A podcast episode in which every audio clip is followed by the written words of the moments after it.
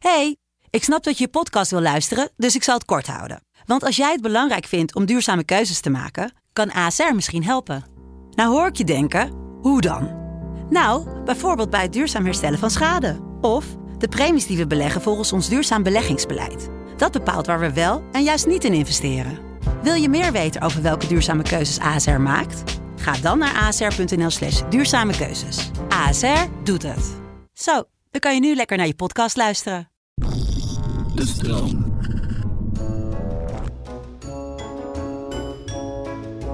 Geintje, geen geintje. Toch wel geintje. Misschien. Je luisterde naar professionele tips voor een comfortabel leven. Ik hoop dat je wat aan deze tip hebt gehad.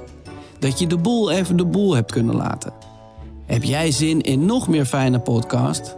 Luister dan eens naar Vader of de podcast Use NJ New Emotions. Geniet. Liefs, Pepijn.